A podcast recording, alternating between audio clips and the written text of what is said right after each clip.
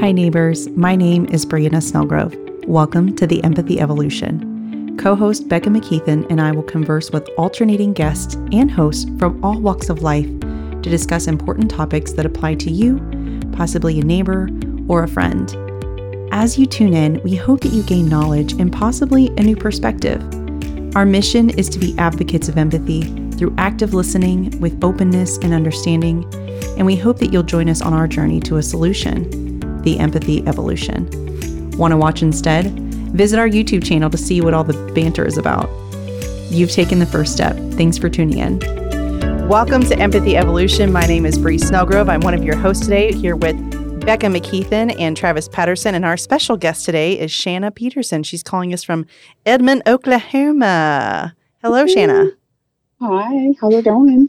Pretty good. I want to introduce you today because I'm excited about this episode. I think there's a lot to talk about, um, but a little bit about Shanna. So, Shanna is the founder of 35 Coaching.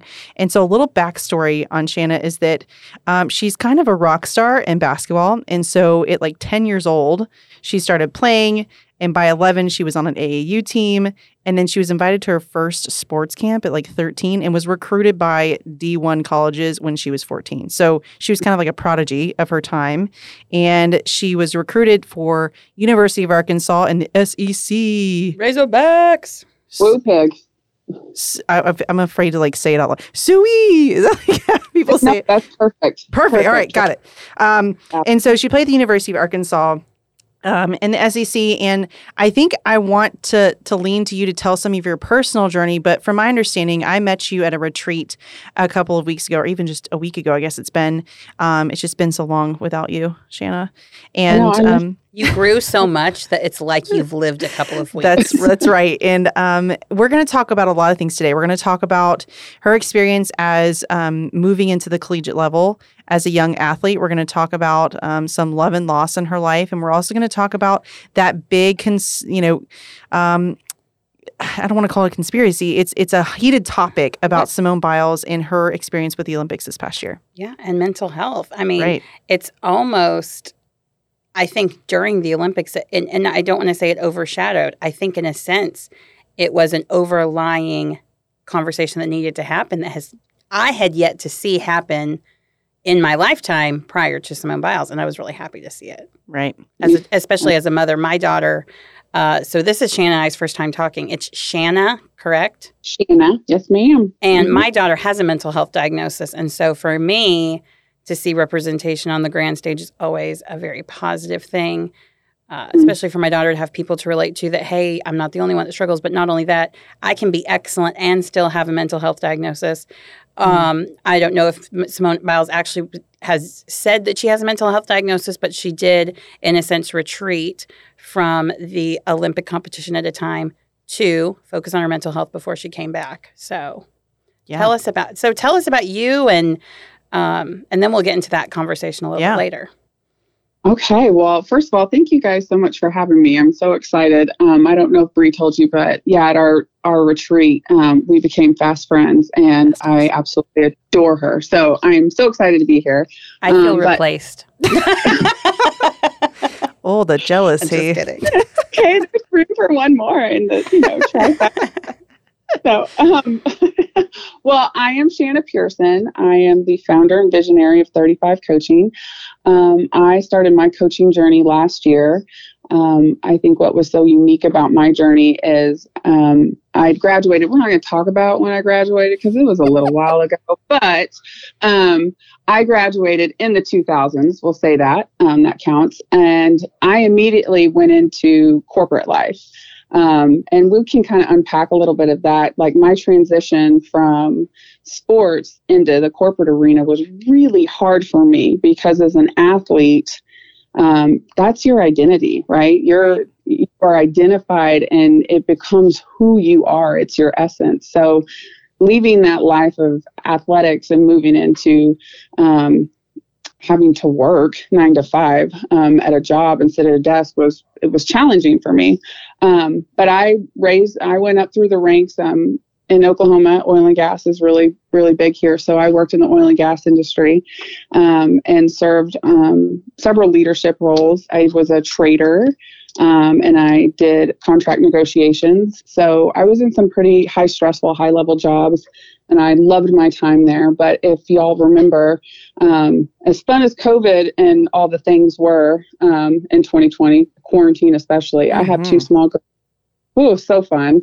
I have two small girls, and um, in April of 2020, uh, oil prices crashed and went to negative $38 a barrel. And I remember sitting at my, you know, makeshift home office at the time with my two little girls and thinking, I am tired of making money for old guys. Like, I'm tired of it. And so um, I literally started my like chasing my dream of becoming a life coach. It's something I've wanted to do for several years. And so as I started on this journey, um, I got in a program um, the day before my first block of uh, classes started.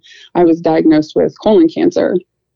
And that was, I spent that first weekend of class kind of, kind of wondering if I would even be here to be a life coach. Um, so crazy. By the grace I know it's so insane. So, by the grace of God, um, had surgery, removed the tumor. Uh, we caught it so early that I didn't have to do um, any chemo or radiation. But as a result of the life changes um, during all of this, too, I was uh, notified that I'd be let go from my corporate position.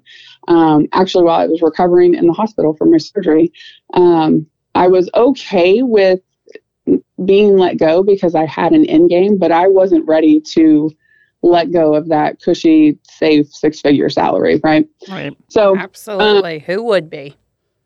So, as I continued this path, I started working with um, several different clients, and I really felt my heart just wanted to get back into athletics and wanted to work with athletes. I'm a huge sports fan. Like Bree said, I played basketball. I love basketball. Um, and I really started getting that tug to work with female athletes specifically. Um, and so as I continued um, finishing my certification and my uh, my graduate program and all the things, um, it really became clear to me that I wanted to work with uh, teenagers and young adults. So I specifically work with elite student athletes around the ages of 15 to 22. First of all, let's give um like a soft round of applause for Shanna. Yeah. Oh no! Thank you, Travis. What Travis, a 2020. I mean, thank you. Just crushing it. First of all, I mean, when Does you that have, take you back to the glory days. I mean, right? all that, yeah. But having two children is like literally hard enough on top of a corporate job and changing jobs and having like and you're fighting cancer. Yeah. yeah, you're a rock star. So, um, what an impressive year you've had. I'm so glad though that even though you weren't ready, uh, that losing that job didn't let you lose your motivation to continue on uh, your journey to becoming a life coach and doing what you're doing today. It's easy. It's easy to lose fuel along the way when you are just so depleted. Oh, you lose fuel. That was not the right term. that was wow. wow. Can we give her a wah wah wah? That was the wrong. It's easy to lose steam or motivation when bad things start happening to you. I also had an extremely challenging 2020. This episode isn't about me. Uh, the same thing. Mine kind of just kept propelling me towards continuing to work harder, pursue my passions and my purpose. And mm-hmm. uh, but it very easily there were days I was laying in the bed like I don't know if I can handle all this. I am sure you had some of those days, sister, didn't okay. you? Yeah. Yeah, my uh, my my own coach likes to give me a hard time. When we first started working together, um, I had accidentally slipped and told her there were a few days that I was, you know, just sitting on the couch watching Netflix, like hiding under a blanket, right? Um, mm-hmm. And so as we continued our work, she was like, uh, no Netflix until five o'clock. so it's, I mean, it's a real thing. And I think, I think that, um, what I'm interested in knowing and I, what I would hope listeners are interested in is, you know, you're, you're coaching young athletes now and you've been on this journey yourself. So, and I, and I've been on that journey too. And I know we've all kind of had our own personal experiences, but what really motivates you and what's your objectives of, you know, reaching female athletes that are going to high level collegiate uh, collegiate athletics, you know, what are kind of the main focuses that you um, put your heart and soul into when when coaching them? Well, I love that question. I think the biggest thing for me, um, and the big, the biggest like pain points that I see are performance anxiety and pressure, and um, and that really became highlighted last year during COVID when a lot of these athletes they weren't able to participate in. Mm the sport that they love so much. They weren't able to practice, they weren't able to see their teams, they weren't able to compete. Um, and that created a lot of anxiety. And then as we started coming back into, you know, competition and getting to play again, and um, I saw and I see a lot of performance anxiety. There's so much pressure. I think as an athlete, and I Bree, I bet you can speak to this as well. As an athlete, you put so much pressure on yourself. Um, to perform and to be great all of the time. Um, and so for me, like it, and it, you know, what I've identified it now is you can call it like the inner critic or the judge. But as I was going through my own athletic career, that inner critic I had was motivation, right? I can I can run faster, I can play harder, I can right. score more points, play better defense. As I transitioned out of athletics and into just life, that inner critic or that judge that I had became debilitating. And preaching to the choir over here. Girl, um, well, listen. you know, I don't know. Uh, I hate to even come in, but it's just that for me, one of the one of my trigger words is expectation. Mm-hmm. Expectation mm-hmm. is the thing that will ruin a relationship. It will ruin you every yep. single time It's unmet expectations um, or even unrealistic expectations that to the degree that you can fulfill it even maybe once twice but you may not be able to consistently con- fulfill it because if it's too high it's un- unrealistic to maintain that level Same I do that to myself all the time expect way too much of myself too much of the time. There are moments that's acceptable and there's moments it's not. And sure. um, also, just in my relationships, when people aren't meeting my expectations, hey, I need this done, it's not. Um, and that might be between that relationship between coaches and and uh, yeah. and their uh, I'm sorry, and the athletes. I am not in that f- sphere at all. I uh, was the kid that was eating ho hos and enjoying my life in high school. so um, yeah, but I mean, I think it's I think it's relative. But I relate from it from a business perspective and right. just a personal perspective. I think I think kind of what what we're talking about too, Shanna, is that there's that transition of you also with high performance becomes it comes high reward.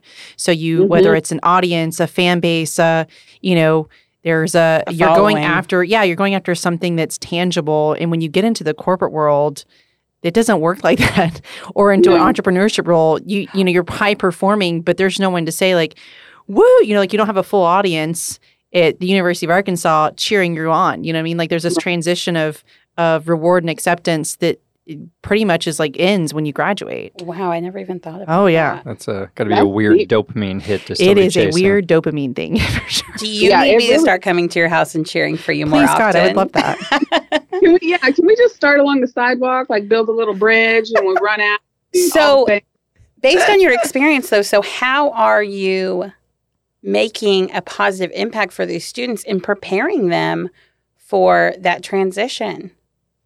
Well, and I think what's so interesting and unique is that when I work with high school athletes and we talk about competing at that next level, um, so when especially with elite athletes, they're typically on club teams or AAU teams um, aside from their school team. Mm-hmm. And um, when we're making that transition, it college athletics is just a whole nother, uh, you know, play on words ball game. It is, mm-hmm. it there it is again. There it again. I know. Hey, here with the dad joke. the puns. but as an athlete, as a collegiate athlete, that really becomes a job. Yeah. Um, and you are not only are you competing and you playing, but you are there because you are a high performer. You are an elite athlete. Um, and so when I work with those athletes on transitioning into that next level, we talk a lot, we work a lot on mindset and instead of um, a win loss mindset, we talk about how every in every competition and every win and every loss there's an outcome and the outcome is what what did you get like what did you learn from this opportunity and so whenever you have when you start looking at um, your competitions or your practice as an an opportunity for growth and development instead of like, oh, I've got to go to practice. I've got to go, you know, I've got to go to study hall.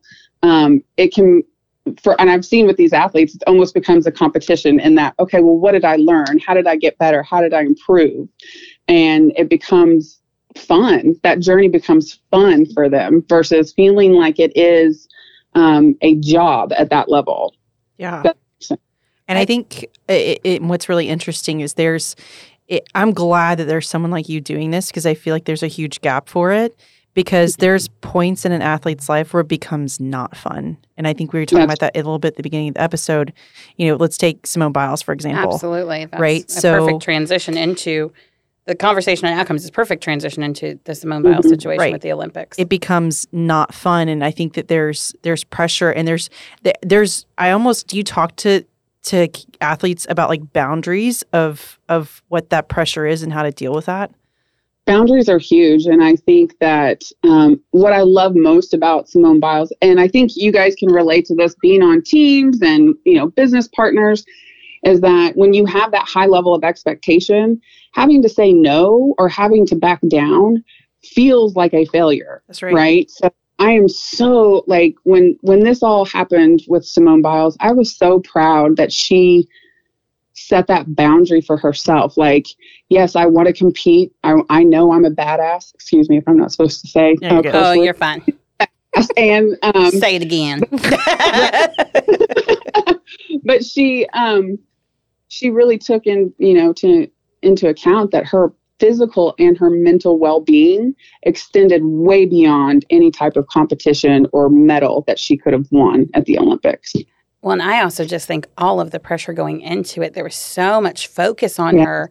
And then there was so much talk. Bree and I kind of had a pre, we always kind of have a pre talk about whatever the episode's going to be about.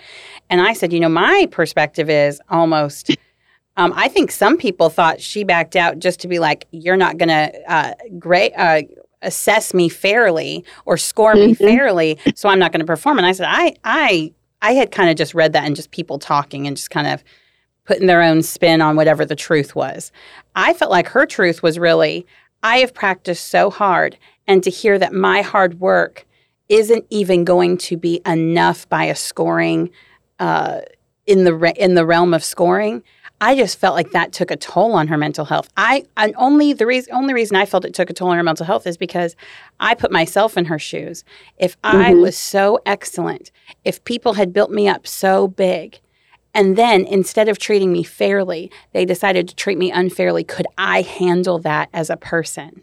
Not about as not not backing out of the of the competition to sure. to punish anyone, but to say I don't know if I can handle the pressure of what the outcome is going to be. Of this situation. I, and I, I mean, I really felt for her in that. And I don't know if that, I haven't, you know, I have no insight into if that's actually how she felt.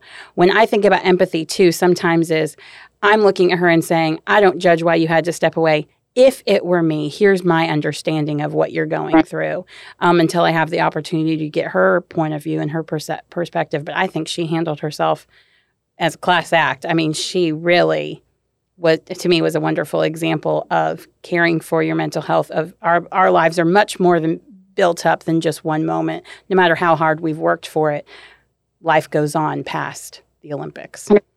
Yeah, and I think you know, as an athlete, when you know you're looking and to left and right and you have your teammates and i mean that team becomes your tribe they become your family so for me when she I know she probably had to have, sit down and have a conversation with her team. And um, so when I when I heard what was happening, I was so proud of her. One for taking care of herself mentally and physically, um, and two, I was super proud that she had that conversation with her team because I would think as an athlete, the number one thing I never wanted to do was let my teammates down. Right. Mm. And so I'm super like I'm super proud of her for setting that boundary. And I think you're right. Like not only is she the goat, she's the greatest of all time, but you you're going into a competition with that already on your shoulders. And then on top of that, um, yes, you are the greatest of all time, but we're not going to score you like you're the greatest of all time because we don't want it to look unfair. Mm. Well, that's unfair. yeah. yeah. That, that, that makes sense, right? Hey, it's Bree here. Thanks for listening to Empathy Evolution. We'll get right back to the show, but I want to take a couple of minutes to give a shout out to some incredible friends and sponsors. First up is Empathic Practice. When I talked with owner Felipe Munoz, he was so excited to support our mission at Empathy Evolution. If you haven't heard of them, uh, I'll tell you that they've quite literally changed my life. They're a holistic wellness clinic that's in Pensacola, Florida, and they provide services like massage therapy, mindfulness and meditation coaching, and they have a physician named Dr. Haas who can determine if you qualify for a medical marijuana card. I'm a huge supporter of Felipe and his business, and I'm grateful that he is a sponsor for our show. Check him out by visiting their beautiful website full of resources at empathicpractice.us. Up next is Scarlet Magazine. This is the publication you guys have been waiting for the latest in women's fashion, beauty, home decor, lifestyle, and health. They say we at Scarlet aren't afraid of something new. We aren't afraid to be different. And we don't care who you are, who you love, or what you look like. We want to empower women of all shapes and sizes and walks of life. and if that doesn't describe Becca and I in a nutshell, I don't know what does. So check out the latest issue of Scarlet Magazine in the Pensacola Destin area, or you can view the digital subscription at issuu.com. You can also visit their website at scarletmag.com or visit their Facebook page to see what they're up to because frankly, we know you give a damn. Becca and I want to thank you for listening and remind you that we put our blood, sweat, and tears into this production. My team at Social Icon does all the producing and promotion, and Becca's nonprofit, Food Raising Friends, does all the giving, and we we continue to support her in doing that. We appreciate all who listen and hope you'll show us some love by leaving a review, sharing, or sending us a note of what you liked best about the conversation. Now, back to the show. I think it's great that you bring up just that level of pressure with her coming in. So I haven't gotten to talk much, but hi, Shannon. I'm Travis, and I'm uh, uh, I'm really glad you're here with us, speaking about your Thank earlier you. medical troubles and stuff. And how I, brave I, is he? I, I love the point about you bringing up the pressure she was under, because you know a lot of people have given her a lot of criticism, a lot of armchair quarterbacks out there. Uh, acting like they have any perception of the level of pressure that Simone mm-hmm. Biles must have been under and to make those level of decisions. And, you know, you hear a lot of people talk about it as if she abandoned her team. No, she certainly, yeah. I'm sure, had those conversations with her team. And, you know, mm-hmm. I remember, you know, you think back to the 96 Olympics or even the last games, and we knew three, four, five names of the girls on the U.S. Olympic gymnastics teams. Absolutely. It was a, right. it was a team approach. We always knew this. This year, I knew Simone Biles going in. They literally never talked about anyone else. And, right. you know, unless you were heavily involved, you, I'm, I agree. Right. So they from so that they, high level, it was so just they, Simone Biles. They discuss it as if absolutely her stepping away for her own reasons was a discredit to her team. In so many ways, I'm sure her team were like, "Do what you got to do. We've got this handled." They were all worthy to be at that level, and it allowed their names to come forward and them to shine. And so right. there was, uh, that's just to discount that argument that she somehow was shorting her team. That's a wonderful perspective, and, Travis. Had and, she not, they would have never had their opportunities to be highlighted in the fashion that they ended up being highlighted, especially Suni Lee. And it's completely ridiculous when people, I think, talk about, you know, she gave up or quit. And I. I also I'm uh, I'm I'm not an athlete. I, I, did I did do some you know activities. I did competitive martial arts and stuff growing up for a bit, but never nice. I was never never uh, what you'd call an athlete. I was more of your typical tech nerd kind of guy. um, so I'm not going to act that. I, I, I thought those. you were going to say like you know like your mom made you go to do that stuff. no, no. I like to tell the story the that I was, was uh, I was diagnosed with ADD when I was nine, and Power Rangers also came out at that time. so like that. Yeah. So I needed discipline, uh, yeah. and uh, I was into that stuff. And nothing teaches you to stay in the moment like getting kicked in the face. So it worked well for me. I, I, stuck with it for like ten years. Thank God for the tech nerds. Let's not yeah. let's not discount the tech nerds because you're you're ninety percent of the reason that this is happening. So well, actually, but, but the enjoyment.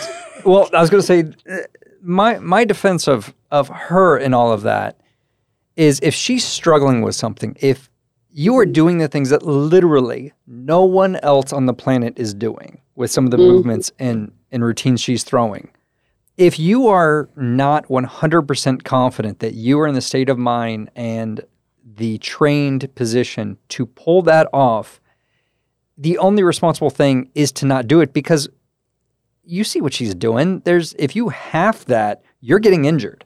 Oh, yeah, You're yeah. done. Well, I, I was talking about this with someone the other So- so, so Kerri Strug in the 96 Olympics, Mhm. right? Like there was the the vault that she did where she Did on a broken ankle. broke her ankle and people applauded that. But if you look at her face after, I mean, it was all for her coach, it was all for her team. And now, granted, that's pretty badass, but also like We're it looking back. ruined her career. Yeah, she never Well- competed after that. I don't think. I also think that Simone Biles situation, and Shane, I would love to hear your perspective on it because Travis brought up something, and I almost go like, "Oh, I want to ask her this question now." Yeah. Simone Biles' situation actually brought light to that 1996 It did. situation for two reasons. Because of, I'm with you, the look on her face. Had I ever really contemplated that look that said, "Do I have to do this?" And we didn't and think him about it until nodding, had daughters. You know what I mean? Never. And him nodding, like, go do it again. And her Mm-hmm. agreeing as a child. And then, in addition to that, it was not even a necessary vault to win the Right. Olympics. And so the sacrifice she made on top of it wouldn't have even been necessary. And uh, Shanna, I wonder, was there ever a time in your career as an Olympic, I mean, as a collegiate athlete? I'll take Olympic. Sorry, yeah. I'll- I mean, I mean, if I mean, I'll I'll I'll float your boat all day, girl. But as a collegiate athlete, where you felt what Travis was saying, there was a moment that you're like, maybe right now I should. I'm not in the headspace to be competing, but I'm still out here. Do you do you have did you have moments like that? If so, do you regret them? Oh, yeah. How would you coach uh, uh, someone in your care now that might be facing something like that?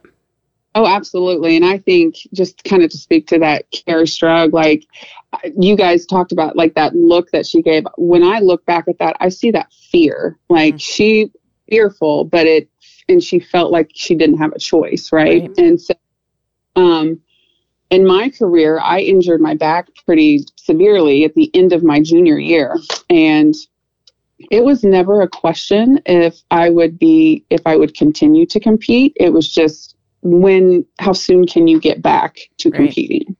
And so as a result, I I ended up with a chronic back injury and had a ended up having a 7-hour surgery that I was cut in the front and the back of me to repair my back. Um, and so these are so when I think about these things, I think about injuries that are, that happen when you're tw- 19, 20, 21, but they're going to last for a lifetime Right. and um and kind of speaking to that as athletes you you want to perform you want to be out there but you have that you know you have that um kind of that mental game where you know it's probably not best for your physical body to make to continue in competition but mentally that's what you want to do Mhm. and so um i think that And, You know, and when you I- probably feel that others expect you to as well. Yes, and and as and I think as you're- athletes, a lot, of, a lot of athletes really suffer from that people pleasing syndrome, right? Because you get that external validation of being great and doing a great job. You hear that, you know, great job, you're so amazing, all the things. So that really that that fills you up and you want to be able to to perform like that for not only yourself but for your coaches and for your parents and your team. Um, so I just think that it, where I extended some empathy with all the armchair quarterbacks around Simone Biles is that as me as an athlete coming up, that wasn't a choice that we had. That hey, I need to sit this one out because I'm physically not able to to compete or I don't feel like I'm mentally able to compete.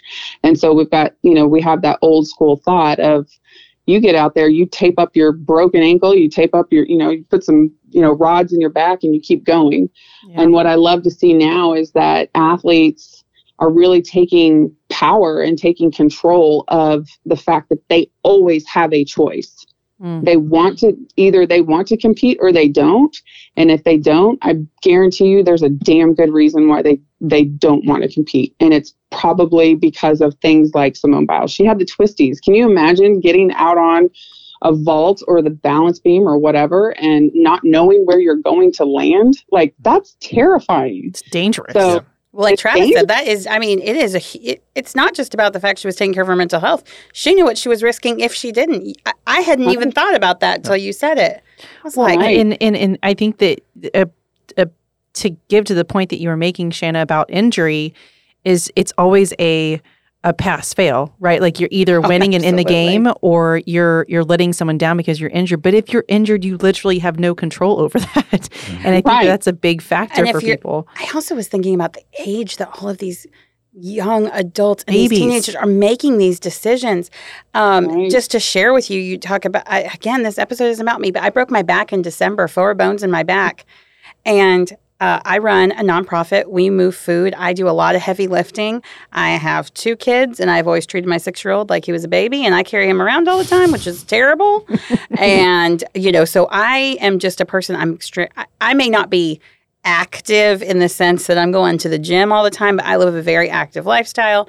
I Sure. have to have a lot of capacity, and I couldn't even walk for two weeks. And then in that Wow. following two weeks, I kept pushing myself, and people are like, You're pushing yourself way too hard. I'm a Mhm. 30 year old woman feeling like, Okay, I got to get back up on my feet as soon as possible. I have a business to run, I have a family to raise. Um, but I, Hashtag mom life. but I know, and but I had to really take stock in do you want to get better fast or do you want to heal your back in the long term? right. Yes. Um, I broke my L1, my L2, my L3, my L4, and my L1 and L2 were broken all the way through. L3, L4 just fractured, so risk of additional injury pending. and uh, and to tell you, it was nothing. It's not a great story. I slipped getting out of my car. And the running board, I drive a Yukon, so my car's a little bit higher, hit the running board, not even from hitting the ground. I mean, this isn't even a good story. I'm like, but got a good nonetheless, I, when I hit the ground, I knew I'd broke my back. no Mm. one believed me. I was like, I know it's broken. Then they were like, Oh my gosh, it really is broken. I'm like, Yeah, I know, I Mm. can't move. um, but nonetheless, I was I'm a 30 year old woman having to make that kind of conscious choice of how far do I want to push my body, how That was fast. hard. And we're leave. Yeah, it was. It, I was. I went through a terrible depression over it too Right. we're leaving these decisions to i don't want to call them children but Young 18 adults. 19 20 21 coming out of their childhood sometimes in their childhood because you said you're Mhm. working with 15 year olds to young Mhm. adults who have a dependence on maintaining their collegiate athlete status if they're injured if they're out they lose their not just their identity but they could lose their scholarships they could lose their Yeah. opportunities Mhm. um, and so we're pushing ourselves. And I, I'm so glad she opened the door saying, even the best, even people say the GOAT needs space for mental health. Right. And that mental health is as important as a physical injury as well. That if you're physically injured, you should be taking care of yourself. If you're mentally injured or dealing with a mental, uh, uh, oh, what would you call that? Crisis. Any sort yeah, of. it's a, yeah, with a mental Mhm. health diagnosis crisis, it's okay to step back and take time for that. And uh, I mean, that's a lesson for me too, be, because I I definitely pushed it. So I relate to that in that sense of how long you want to be hurt for, Yeah. Well, Right. And, and I think that how long you want to stay Um, hurting. Shanna, we and I know we have parents that are going to be listening to this, and we do have a couple of questions, but I want to give you the opportunity, and Travis, if you have anything to say, to comment on on that before I go into some of those. Well, the only thing I, I have in my head that I wanted to bring up, but I'm afraid it's going to take us down a different avenue, um, oh no, is well, that just never happens on this show. well, the empathy evolution, just the evolution this time. Evolution of something else. Well, my thought process is not just the the emotional and mental well being. We talked about the physical well being, but we're talking mostly about backs and shoulders and, and hips and the way these these young people can be injured. But you know, think about a lot of these people who you know grew up or in contact sports like football, rugby, um, boxing. I know where you're going. I mean, the brain's not fully developed till 25. I Right. mean, you know, the last time I heard a comment about concussion was in the new Jackass movie um, trailer, talking about because it just played in the movie theater, and they talked about as long as you have your concussions by age 50, they're fine. I'm like, if if that's where we're getting our concussion advice, is a We're in trouble. Jackass film trip? Yeah, maybe we need to protect the, you know, the level we're letting these kids get their noggins knocked around a bit. And I mean, I got knocked out a couple times in my teens um, competing. So, um, you know, I think I'm fine. Yeah, listen, my mama put me in swimming because she knew better. Yeah. You know, and I, I, I don't know if we want to go down this uh, path or if this would be even in your wheelhouse or level of expertise. I mean, you talk about that. Aaron Hernandez is a perfect example of that. Mhm. These football players who have had serious mental health issues um, after playing football, when Mhm. they did the autopsy, if you've ever had the opportunity to watch Aaron Hernandez's uh, documentary, it is on Netflix. Um, I mean, he did some absolutely deplorable, awful things. But when they actually did his autopsy, it was requested that they do a CT. I think it was either a CT CT or a. PET scan of his, of his brain. And there were literally parts of his brain so damaged, and actually, in fact, parts of his brain that they were saying, in a sense, disintegrating. Mm. not the first uh, not the first professional athlete in, in especially in the football uh, hockey sector to have this type of diagnosis.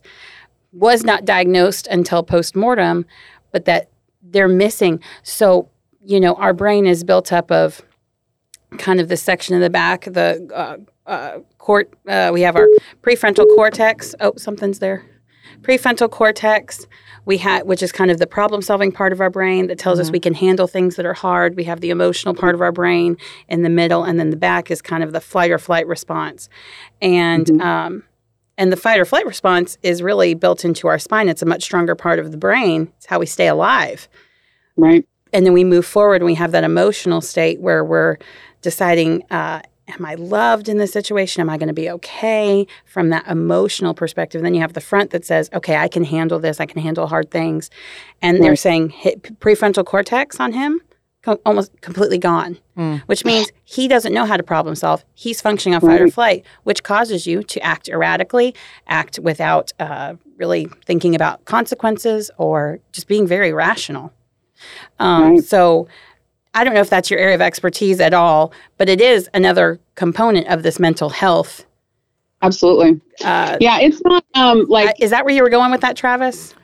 Well, just that we, you know, we had been discussing the physical aspects and physical damage, but the, you know, the brain is part of that physical damage, which absolutely. you know impacts every every part of their life. I the only I never had anything like that, but I taught high school for eight years, and uh, there was a young man who came through our football program, and uh, before his senior year, and he was a star player, uh, had a significant back injury, and could have been told to heal up. Let's get on the field. We got a few months before the season starts. But his parents and the coaching staff and the recruiters and everyone, um, I don't know his exact story too much. I mean, I was there with him and uh, on the sidelines and stuff a bit. So, um, and I've and I've actually lived in the neighborhood with his father now. We're um, uh, we we've known each other for years, but um, he he got protected. They put, him in a back brace, had surgery, and they made him sit on the sidelines for the entire season, almost a year, I think. And he was finally well enough and cleared that he got to play a few minutes of like the last like game or two of his senior year. Yeah. Um, and then I think he redshirted his freshman year in college to build size and get back in the condition and loosen everything back up. And then he was a star player in college. He's plays in the NFL now. He's That's done amazing. very, very well. But I can't think he'd be, you know, three years into an NFL career if people had let him rush that injury. Ex- Or mm. allowed him to make that decision for himself. So, Yeah. s- so I think I think what I want to to do because I think those are all super relevant, and I think a question for you, Shanna, is, you know, during these processes, you know, are you are you reaching these young adults as they're coming out of high school, kind of pre, you know, height of their, you know, performance in college? Um, are you reaching them while they're on traveling teams? Are you with them during their collegiate experience? What's that like for you? So I've got a few different, several different ones. Um, I work with um, uh, the youngest I've worked with is 15, turning 16, and so uh, trying to decide um, if they want to continue basketball, if they want to go um, through a different sport, how like how they want to manage um, their athletics in their um, high school. Mm-hmm. And then I also have athletes that are transitioning from high school into college, and we're getting prepared. Uh, we're doing all the things like time management, goal setting. Uh, the big piece that I like to talk about when you guys started talking about the brain, I kind of nerd out on a lot of that because me too. I mean, I just I love talking about it, and um, so we I talk about that a lot with my athletes, and then I move into I also have some athletes that are in college, and that's where we really start um, focusing on the mindsets mm. stuff. Um, and so that's that's a lot of fun too. Very cool. I did have a question from a parent that sent something through Instagram. Um, Jenny sure. Roney had asked me, um, you know, as they have a 12 year old and they feel like they would benefit um, and being in sports, but their 12 year old has performance anxiety, you know, what are their options? So I think performance anxiety is so interesting because that can extend not only into sports, but I I've worked with dancers and um, theater kids that are that that that struggle with that performance anxiety. And so whenever we break it down, usually there's something behind that anxiety, right? There is right. a a fear of failing or a fear of perfectionism or a fear of just people pleasing or you know maybe the the athlete or the um, performer is doing this not because it's what they love but it's because what their parents have pushed them into or what they feel to be doing. So whenever we break down that performance anxiety it usually there's there's another layer to it. And it's um, that's the stuff that i like to work on with those athletes or, or athletes and the performers. If if there's um, a fear of failure, we really break that down and we talk about like what that, where that comes from. Why is there a fear of failure? Um, and then we even talk about failure options. Like, well, what's the worst that could happen, right? You get right. on stage, forget your lines, or you um, get, you know, you turn the ball over when you're playing a sport, whatever. But did you die? So, is that kind of? But did you die? so, um, so that's really when when I talk when I work with performance, that's a lot of what I do. Um, so we really break down the the layers beneath that performance anxiety, and um, and we usually go into the mindset work. Mm, that's awesome. Is there a yeah. place that parents can access some of your information without hiring you as a coach? Do you have a website, Instagram, yeah. anything we could uh, share for especially parents who had questions and maybe didn't even get to get them in with us before the episode? They can Absolutely. find you. My website is 35 Coaching. It's um, the number three and five coaching.com. You can find me on Instagram. Uh, it's 35 Coaching Inc. or on Facebook, 35 Coaching.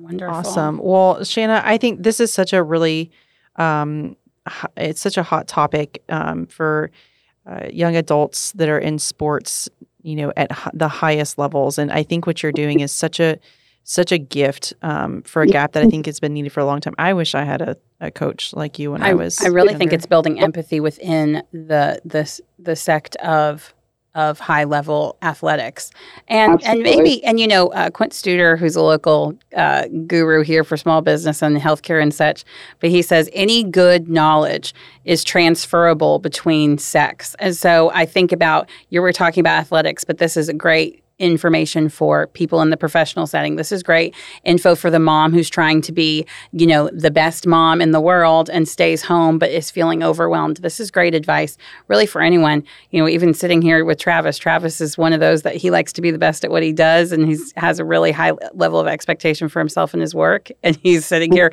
somewhat nodding, not nodding. But we all we all need to be able to uh, view our professions with the keen eye and the information you've shared and be able to look at others and their experiences uh, with empathy ourselves, but also give our look at ourselves that way. Yeah, and I think the the the main key thing that I take away from this is that um, if you have a child, or maybe you are not a child, if you're a young adult or you're in sports as a young adult, um, that Shanna is a trusted expert at this and Absolutely. that relationship she forms with her athletes is a relationship that's confidential um, yep. and it's a safe space and i think that's mm-hmm. also very important um, for for children i keep calling them children for young adults that age 15 well children to young adults and, right. Uh, but also like I said, the 31 year old broke their back. I mean, this is not, this is a, this is good info. Thank you so much for joining us today. It's been such a pleasure. Great. This was so much fun. Thank you for having me. Let's go to Oklahoma and visit her soon. All right, look at tickets, girl. They're under two hundred dollars. We're going. Let's go.